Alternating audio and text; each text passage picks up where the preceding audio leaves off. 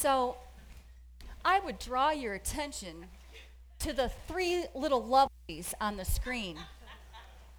These are my grandsons. The big guy in the back is Tristan, and he just turned 14, and God bless him for being so patient to take such a corny picture with his two little brothers, right? Severin is on the right. Severin is seven years old. And when he learned to count, we were counting one, two, three, four, five, six, seven. He said, It's not seven, it's Severin. I said, No, that's your name. Seven is a number. And Severin has a few little special needs. He has a slight form of autism, but his autism is so cool because he sees things in such unique ways that I would never dream of seeing them, and he is super smart. He's reading at a, in first grade, just finished first grade, is reading at a fourth grade level, is doing third grade math, but has really difficult time with impulse control and his emotions. And then we have Holden on the left. Holden is the oldest man of the group at age five. And I desperately want him to get here to family camp because I've already picked out Holden's wife. You've seen her.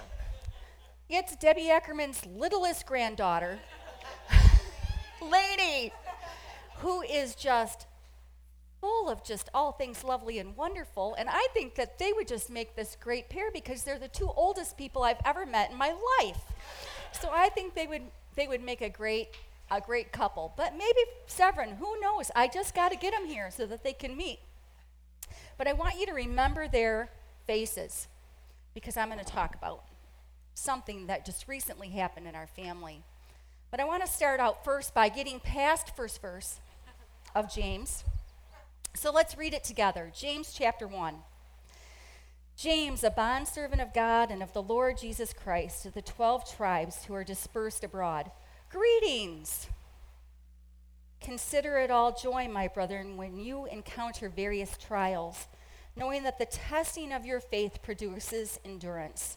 And let endurance have its perfect result, so that you may be perfect and complete, lacking in nothing. But if any of you lacks wisdom, let him ask God, who gives to all generously and without reproach, and it will be given to him. But he must ask in faith without doubting, for the one who doubts is like the surf of the sea, driven and tossed by the wind. For that man ought not to expect that he will receive anything from the Lord, being a double minded man, unstable in all his ways. But the brother of humble circumstances is to glory in his high position, and the rich man is to glory in his humiliation, because like flowering grass he will pass away. For the sun rises with a scorching wind and withers the grass, and its flower falls off, and the beauty of its appearance is destroyed. So too the rich man in the midst of his pursuits will fade away. Blessed is a man who perseveres under trial, for once he has been approved, he will receive the crown of life which the Lord has promised to those who love him. I want to shout victory in Jesus at that verse. Let no one say when he is tempted, I am being tempted by God, for God cannot be tempted by evil, and he himself does not tempt anyone.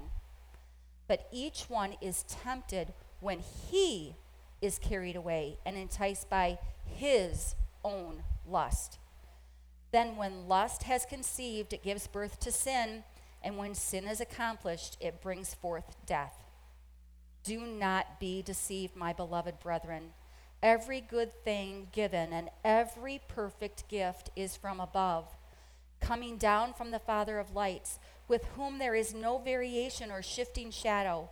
In the exercise of his will, he brought us forth by the word of truth, so that we would be a kind of first fruits among his creatures. This you know, my beloved brethren, but everyone must be quick to hear, slow to speak, and slow to anger. For the anger of man does not achieve the righteousness of God. I'm convicted every time I read that. Therefore, putting aside all filthiness, and all that remains of wickedness, in humility receive the word implanted, which is able to save your souls. But prove yourselves doers of the word, and not merely hearers who delude themselves. For if anyone is a hearer of the word and not a doer, he is like a man who looks at his natural face in a mirror. For once he has looked at himself and gone away, he has immediately forgotten what kind of person he was. But the one who looks intently at the perfect law, the law of liberty, and abides in it, by it, not having become a forgetful hearer, but an effectual doer, this man will be blessed in what he does. If anyone thinks himself to be religious, and yet does not bridle his tongue, but deceives his own heart, this man's religion is worthless. Pure and undefiled religion in the sight of our God and Father is this to visit the widows and the orphans in their distress, and to keep oneself unstained by the world.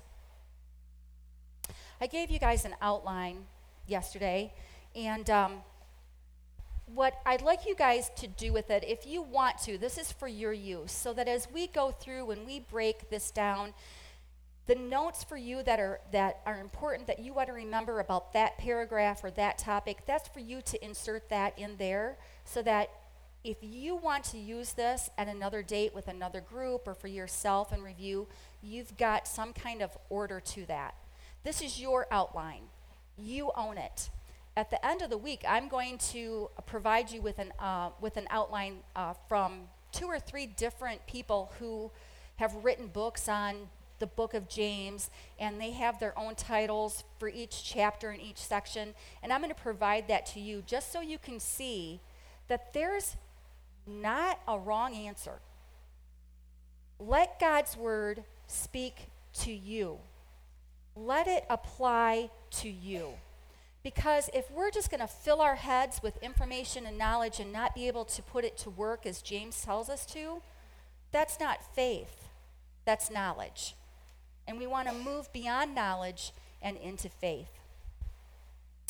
So, in these first sections, this first section of James, we have some key words in chapter 1 trials, endurance, perfect, and complete.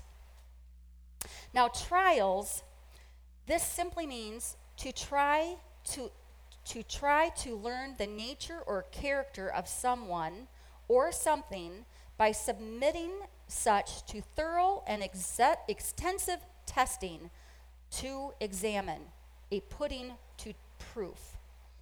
This might actually be something that you would put on trial in a courtroom. You would investigate it. You would ask it questions. You would look at it and say, What's the purpose of this? What does it mean? Why, why is it there? Why is this happening? Why am I going through this? You would investigate it by asking questions to decide the character of it. So, a trial for a Christian is what am I, what is happening? What is my response? This is my trial. So we think of a trial as being a difficulty. It is a difficulty, but it's a difficulty with purpose because it's going to reveal something to you and to others. Testing, then, is that by which something is tried and approved.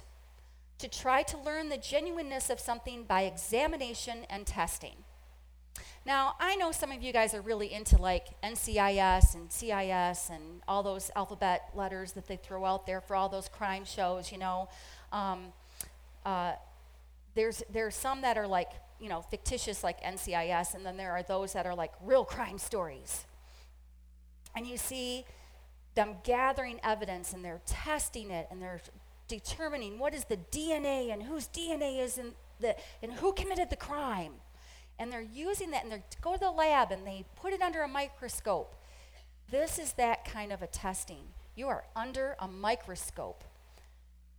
Endurance, then, means to literally abide under the pressure.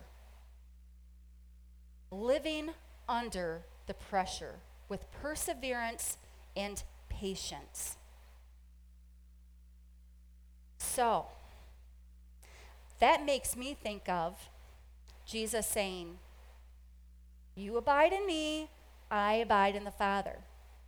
We're living in the pressure of that, right? And then that brings its perfect result, which is to be fully developed, that which has reached maturity. Now, you can't reach maturity without going through a few growing pains. Now, when I remember when I was a girl, and at sometimes at night I'd lay in bed and I would cry because my legs hurt so bad. And those were growing pains from running all day and playing, and your bones and your muscles were being stretched, and it, hurt. It, it hurt a lot. And there was nothing anybody could give you for that. You just had to learn to live with it until that time was past. So sometimes these things that happen in our life, the trials that provide endurance, that result in us being perfect, complete, to full maturity, or at least on the road to maturity, because I don't know about you, but I know that I really lack in maturity sometimes. I think we all do. And I think we'd like to write that off sometime as, oh, I'm just young at heart, or I'm just really selfish, and I just want things my way. You know, which is it? Am I young at heart, or am I really selfish? Well, I'm probably really selfish quite honestly. So when I look at that, when I look at that trial, endurance, perseverance, completeness, from a counseling standpoint, I see a crisis cycle. Now, a crisis cycle is kind of an interesting thing. Every single one of you in this room right now, along with me, are in a crisis cycle, whether you know it or not because you're either pre crisis, crisis, or post crisis. And post crisis, my friends, is just another pre crisis phase in your life.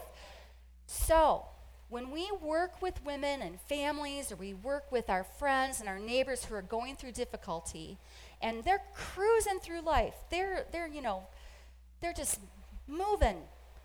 And then the wall of crisis happens, and boom, they go into a pit. Now, the pit of the crisis cycle is very much like the grief cycle there's denial. This isn't happening, this isn't happening, this isn't happening, this is not happening. Okay, what if this is really happening?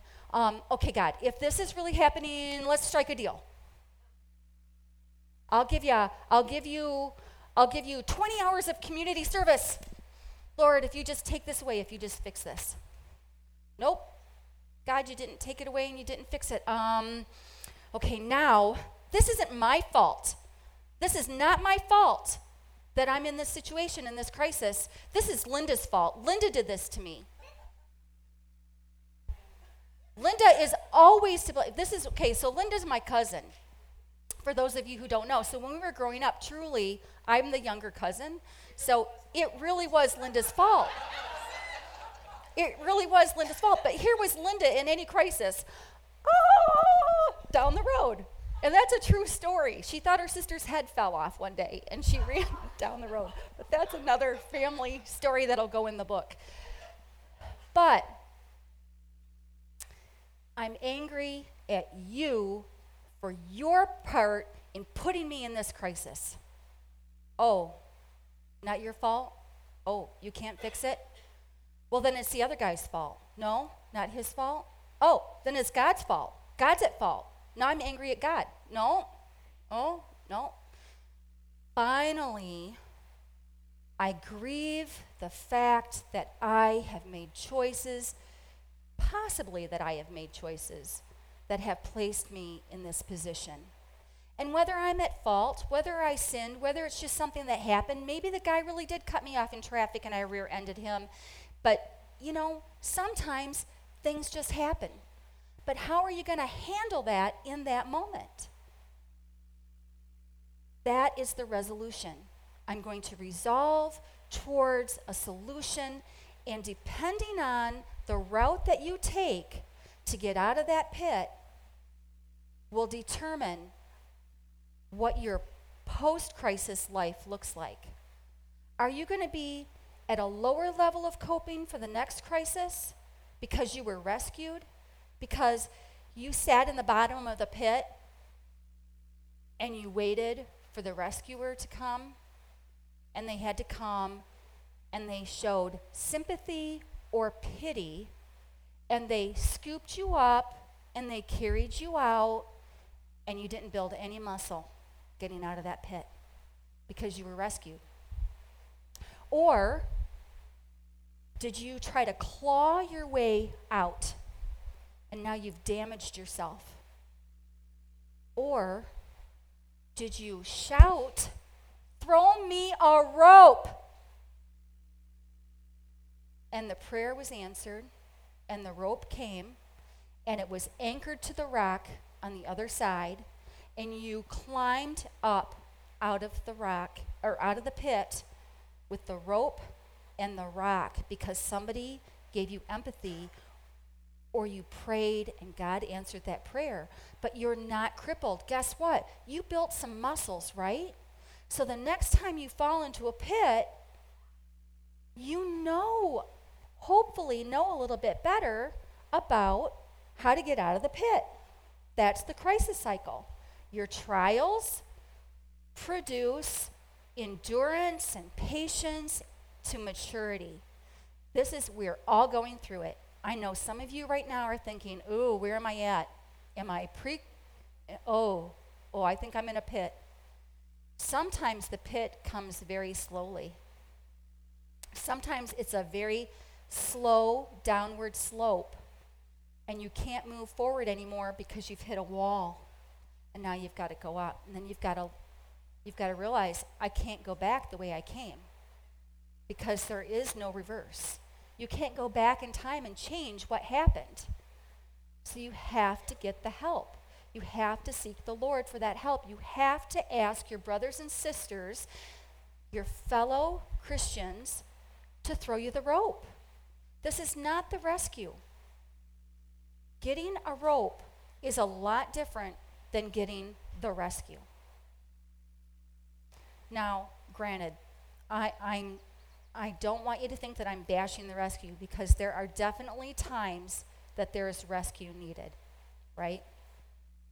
Because there are times that we're completely helpless to do anything on our own, and we need people to come alongside of us and do those things. So we have to be careful as the person who's holding the rope to the person in the pit that we're keeping the rope anchored to the rock ourselves. And that when they get stuck, we're willing to pull. Because some people just aren't strong enough yet. So there's a part for all of us to play in one another's crisis cycle. But the part that we forget, and the part that always drives me crazy, is that when we get to James and we read verse 2, consider it all joy, woohoo! That really makes it seem like we're rejoicing in the midst of that trial.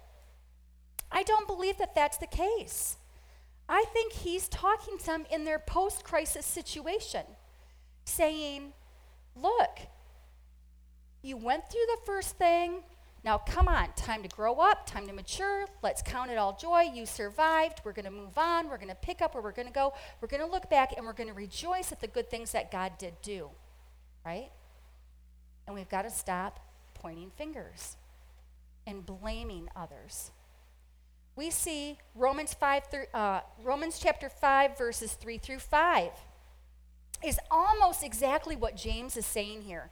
So if we looked at Romans 5 3 through 5, it says, and actually, I think I'm going to start at verse 1. Therefore, having been justified by faith, so again, speaking to believers, right? We have peace with God through our Lord Jesus Christ, through whom also we have obtained our introduction by faith into grace in which we stand, and we exult in the hope and the glory of God. Not only this, but we also exult in our tribulations, knowing that tribulation brings about perseverance, and perseverance, proven character, and proven character, hope. And hope does not disappoint, because the love of God has been poured out within our hearts through the Holy Spirit who, had, who was given to us. Hey, God got me through it once, He's going to get me through it again. I can trust that. I can trust that that is what God is going to do because that's the plan that God has. First Peter talks about that, the rejoicing in their faith and the testing and that because their faith was found genuine, uh, genuine and their salvation was the outcome. And he says, don't be surprised at the fiery ordeal or the trial just keep on rejoicing. Rejoicing in the midst is really hard. I think it's really an attitude of thankfulness. Thank you, Lord, that even though we're going through this right now, I know you're still in control. Thank you, Lord, that even though this is happening right now, I know that you're there. Thank you, Lord, for providing my friends and my family who love you, who have come alongside, who are throwing me a rope. Monday night of this week, we were all in Tabernacle. Most of us were in Tabernacle. And I did not know it. But while we were here at Bay Shore, my daughter's family was experiencing a trial. My youngest grandson was missing. He was there at 10 minutes to the hour. She talked with him, he was there. She put ta- uh, dinner on the table. 10 minutes later, he wasn't there. Holden, where are you? Holden, come on, time to eat. Holden, Holden. Holden's not in the house. Their front yard is a lake, their backyard is the woods. There are bears in the woods. You go to the end of their dock at their property, and you cannot touch the water you can't touch the ground, the bottom of the lake at the end. They have a shallow end that they've made for the kids, but you go off, it's over my head. Like I've never touched the bottom of that when I've tried to jump off that pier. She runs outside. Holden, where are you? Holden, come on, time to eat. Tristan, help me find Holden. Severin, Where'd Holden go?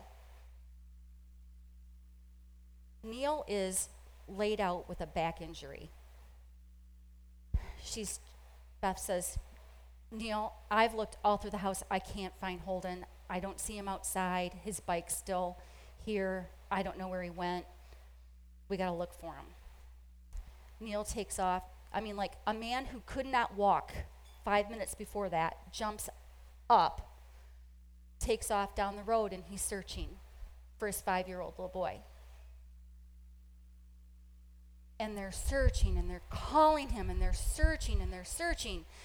She is going through every room of the house frantically looking for him, looking in beds, under beds, in closets. You're not in trouble, honey. Come on out. Come on out. In the next five minutes, she says, We have to call 911 within minutes. Four state troopers were there. They were calling in backup. They had people going to all the neighbors up and down the road. People had started walking through the woods. She's shaking, she's crying. She looks at this trooper and she says, I don't know what to do. I, I just feel like I need to throw up. He said, Then throw up. Well, he didn't get out of the way fast enough. This is the funniest part of the story. So Ruth's like, uh huh. the adrenaline, the rush, the rescue that came, the ropes that were thrown, everybody looking for him. State troopers in and out of her house, people down at the water. They've called in a dive team. The helicopters have been called.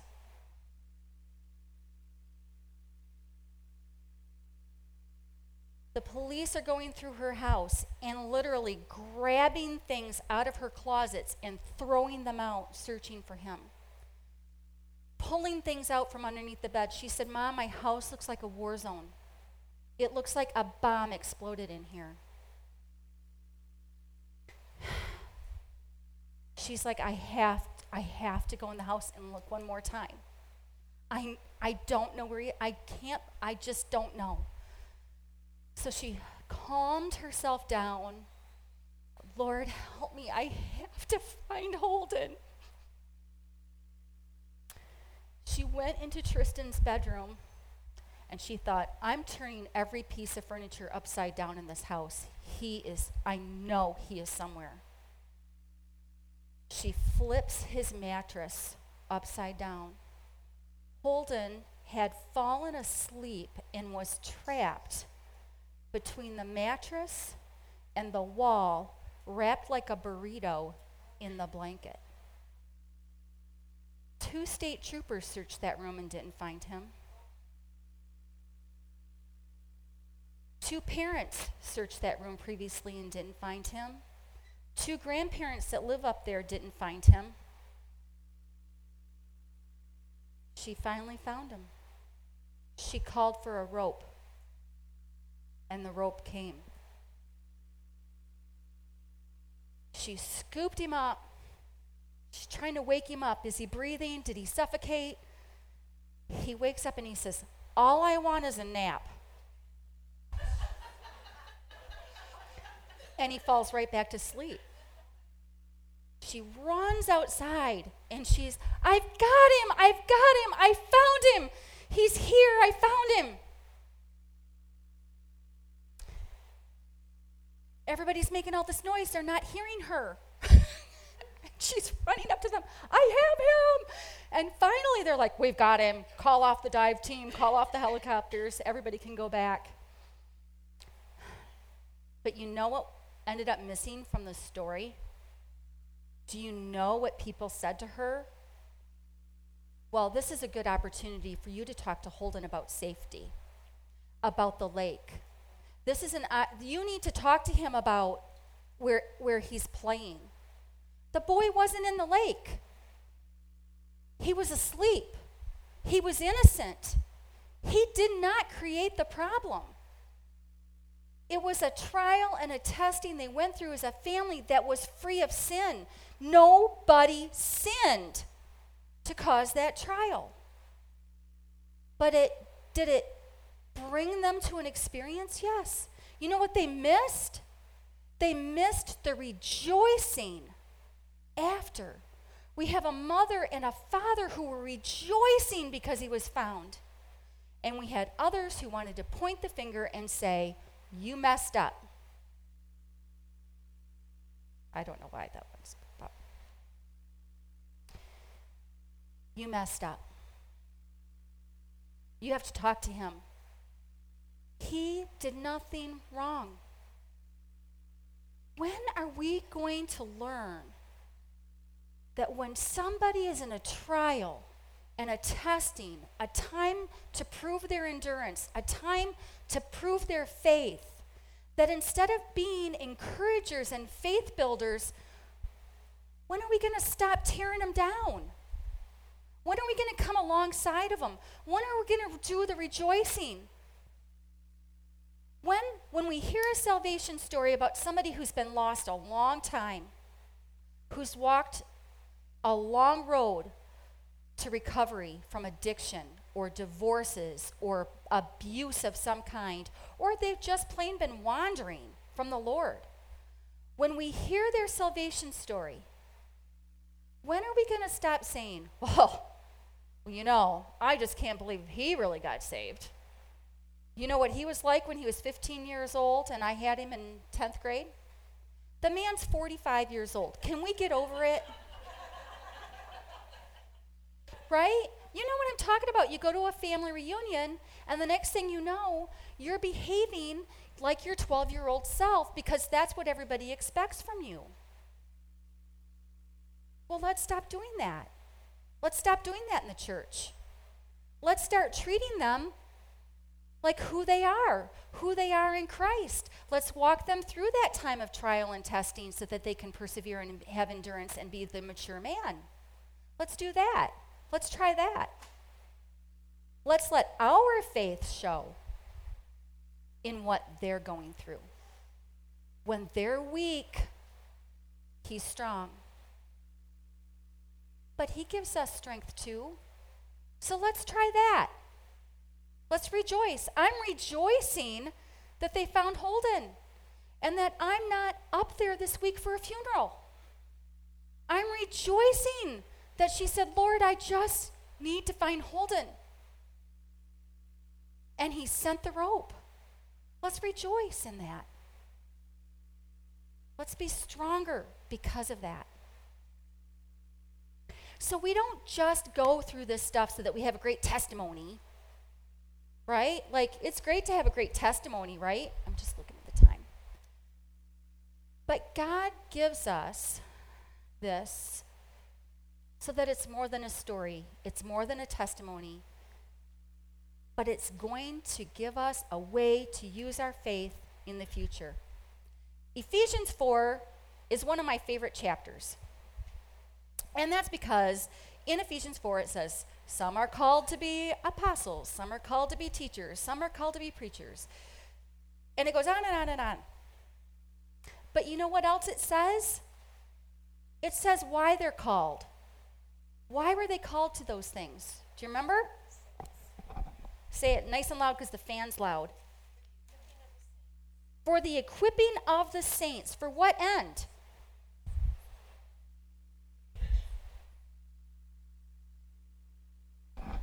Until we all attain to the unity of the faith and of the knowledge of the Son of God, to a mature man, to the measure of the stature which belongs to the fullness of Christ. We go through trials and, and testing and temp, all that stuff for the endurance, for the perfection. And He gives us the spiritual gifts that we need the equipping that we need, the rope that we need, so that we can use our pastoral gifts, our teaching gifts, our evangelism gifts, our uh, gifts of hospitality. You name the gift, He's given it to you because it's a rope. It's a rope. The tool that He's given you. And the result is this we are no longer to be children, tossed here and there by waves and carried about by every wind of doctrine, by the trickery of men, by craftiness and deceitful scheming. We become wise after we've been in the pit a few times, and we can tend to see the enemy at work a little bit further ahead, and either we're going to build a bridge to get over the pit, or we're going to reroute ourselves, right? It's a good thing. In verses 5 through 8 of James, we, be- we begin the topic of God's wisdom. Because, my goodness, in the time of trial and testing and tempting, don't we need God's wisdom? So, how does, because this is all one letter, this is all one thought, this is one continuous teaching here in James chapter 1 to a church who's persecuted and dispersed and living among the Greeks. Why would it be important for James to write to believers living among the Greeks about the wisdom of God? Who are the Greeks? The worldly system, the worldly philosophers, the great knowledgeable people of the time. So he's encouraging them get out of the mindset that you've been simmering in and soaking in and marinating in. You're in this worldly wisdom right now among the Greeks. Leave that. Leave that foolishness of the world, of the Greek world and the Greek philosophers, and seek God's wisdom, which he tells us in Romans is deeper than any man's understanding. The wisdom of God is greater and broader and deeper than any understanding. So the faith and the doubting bring us together. And of course, Hebrews, we've already heard it this morning. Hebrews 11, faith is the assurance of things hoped for, the conviction of things not seen, for by it men gained approval. And without faith it is impossible to please him, for he who comes to God must believe that he is, and that he is a rewarder of those who seek him. First of all, what? To believe that he is, and that he is a rewarder. To who? To those who seek him. Not just anybody, but to those who are seeking him, he's rewarding. Some other texts you might want to reference on your own are Matthew 7 uh, and Mark 11. Those are great verses for you to cross reference. So that takes us to the double minded man, right? So we see this tossing and turning, this back and forth. We've got God's wisdom, the world's wisdom, the Greek, and, and all the philosophy that they want to bring to you. But you know what? I was thinking, I'm going to hide that bottom one.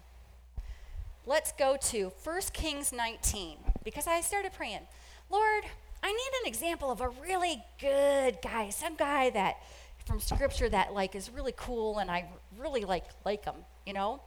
And he was like, "Oh, yeah, April. Thanks for asking." so if we go to 1 Kings chapter 19, let's see how this wise person handled a time of trouble. Verses 14 through 28.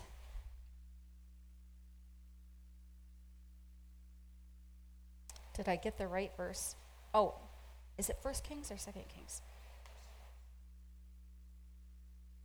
Not Elijah. It could be another April typo or God saying, nope, that was just for you.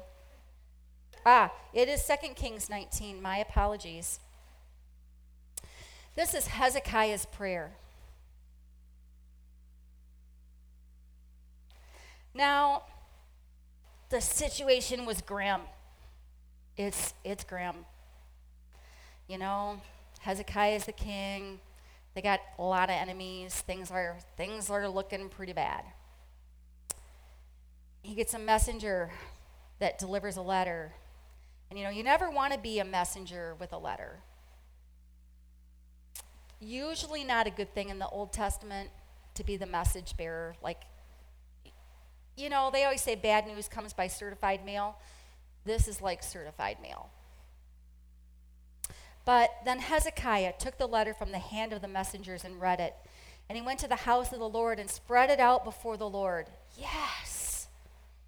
Hezekiah prayed before the Lord and said, O Lord, the God of Israel, who are enthroned above the cherubim, you are the God, you are the God. You're the man, God. You alone of all the kingdoms of the, of the earth, you have made heaven and earth. This tells me Hezekiah knows who God is.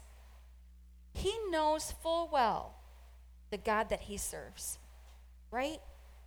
Incline your ear, O Lord, and hear. Open your eyes, O Lord, and see, and listen to the words of, of cherubim, which ha- he has sent to reproach. I know I didn't say his name right. That's okay. He is sent to reproach the living God.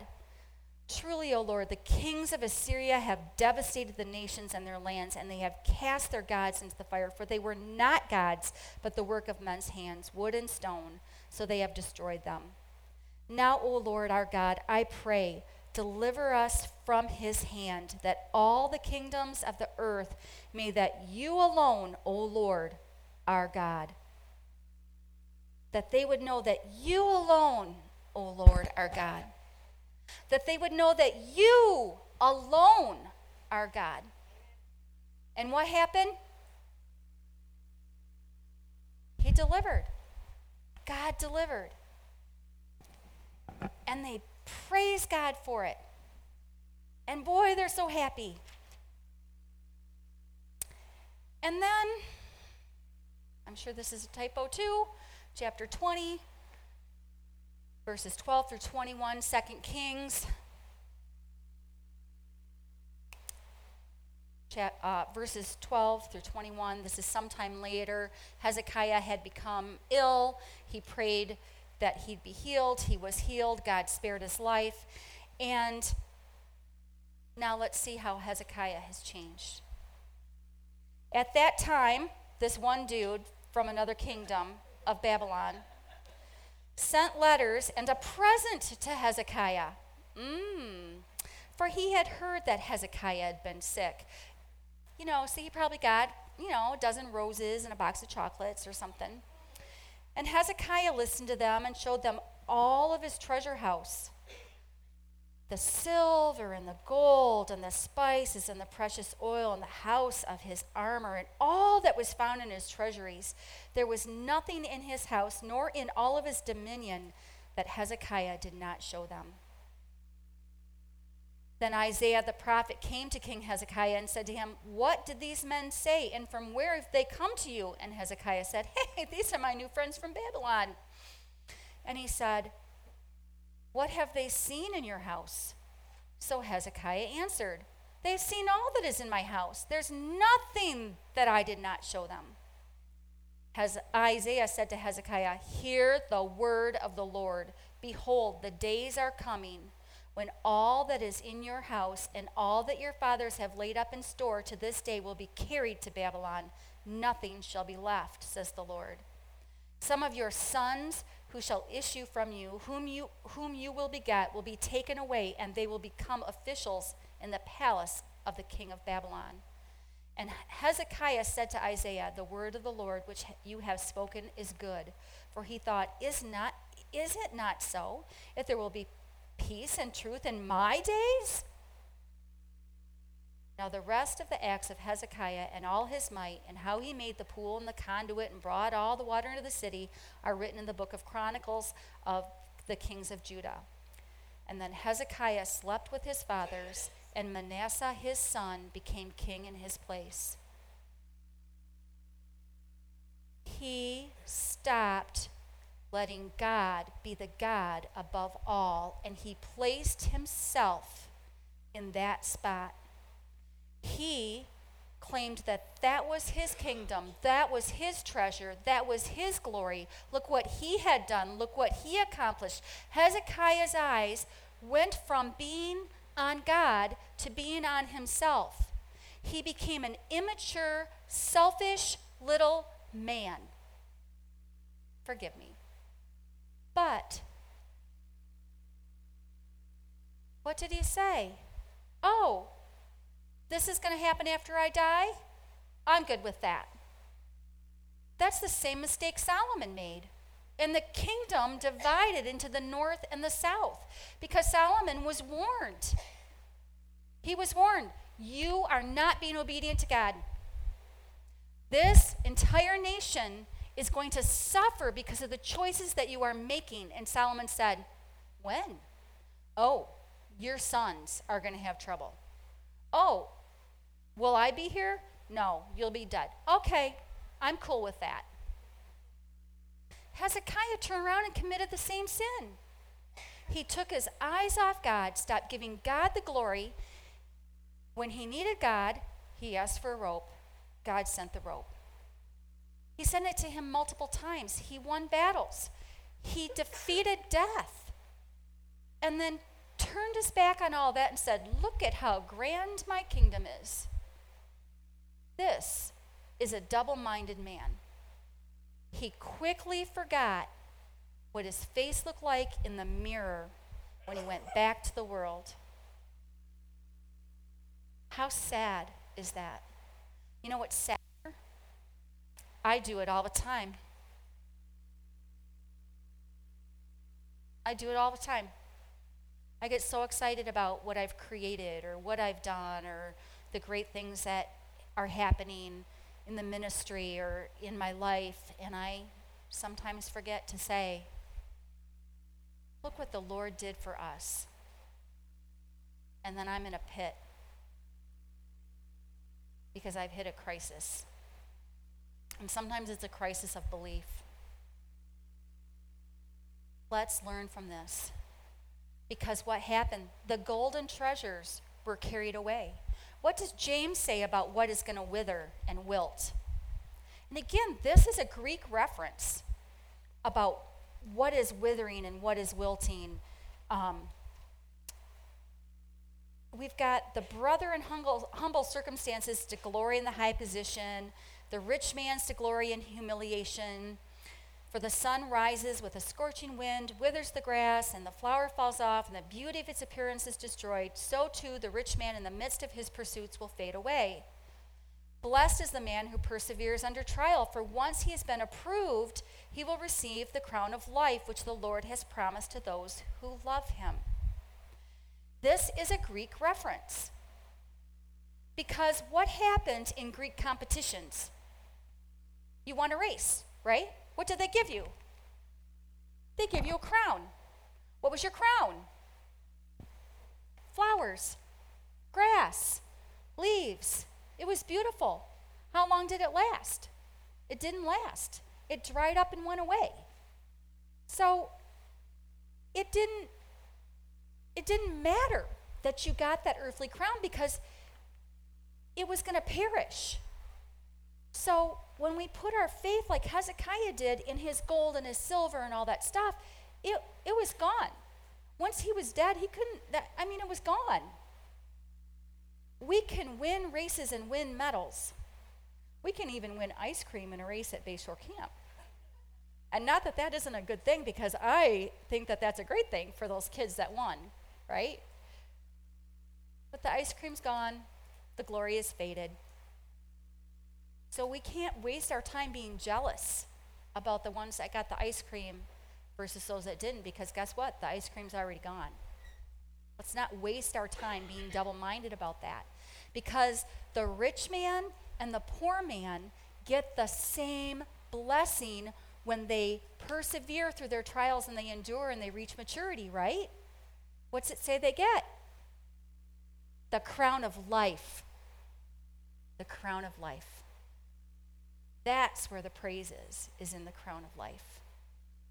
It's not a crown that I'm worried about. It's, it's that you've got it or you don't have it. It's not slipping on and off. It's you're not taking it on and off. You either have it or you don't have it. You are what you are, and that's the reward.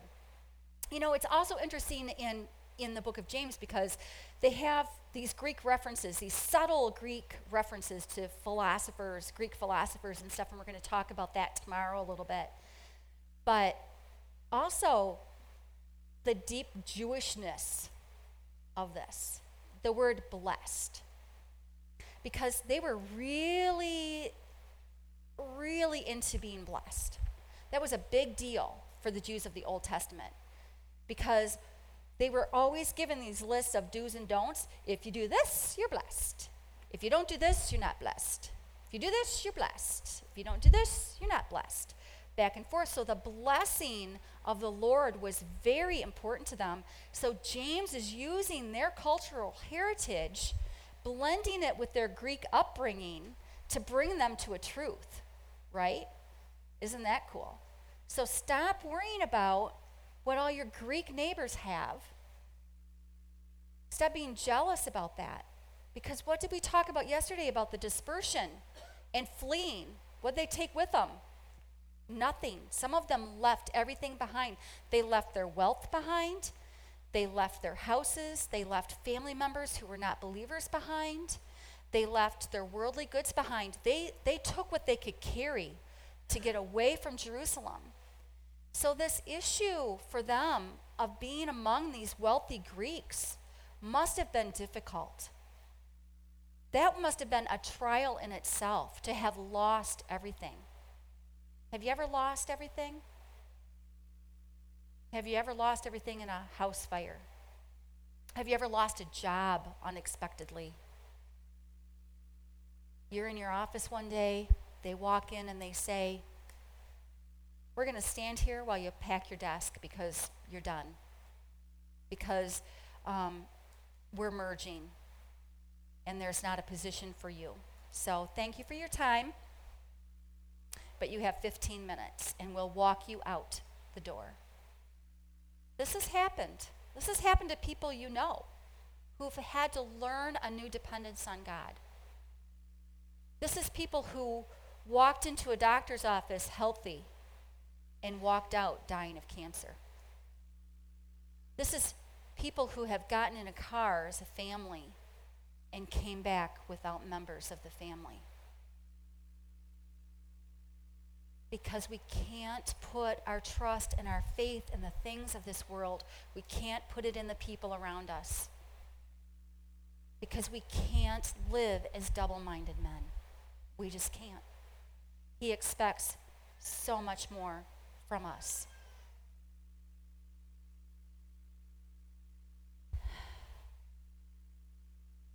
So I'm going to leave it there. Right?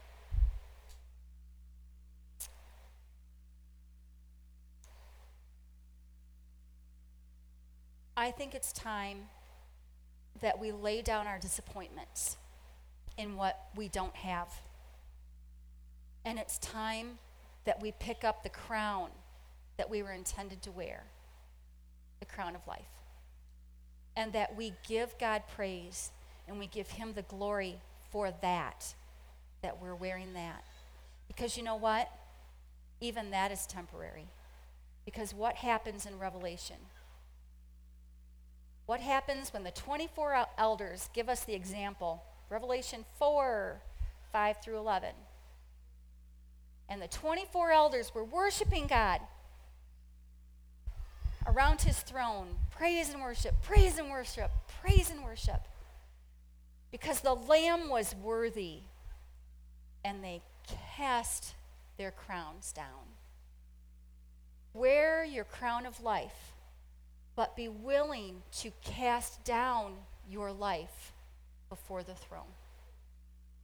Cast it before the throne. And then there's the victory.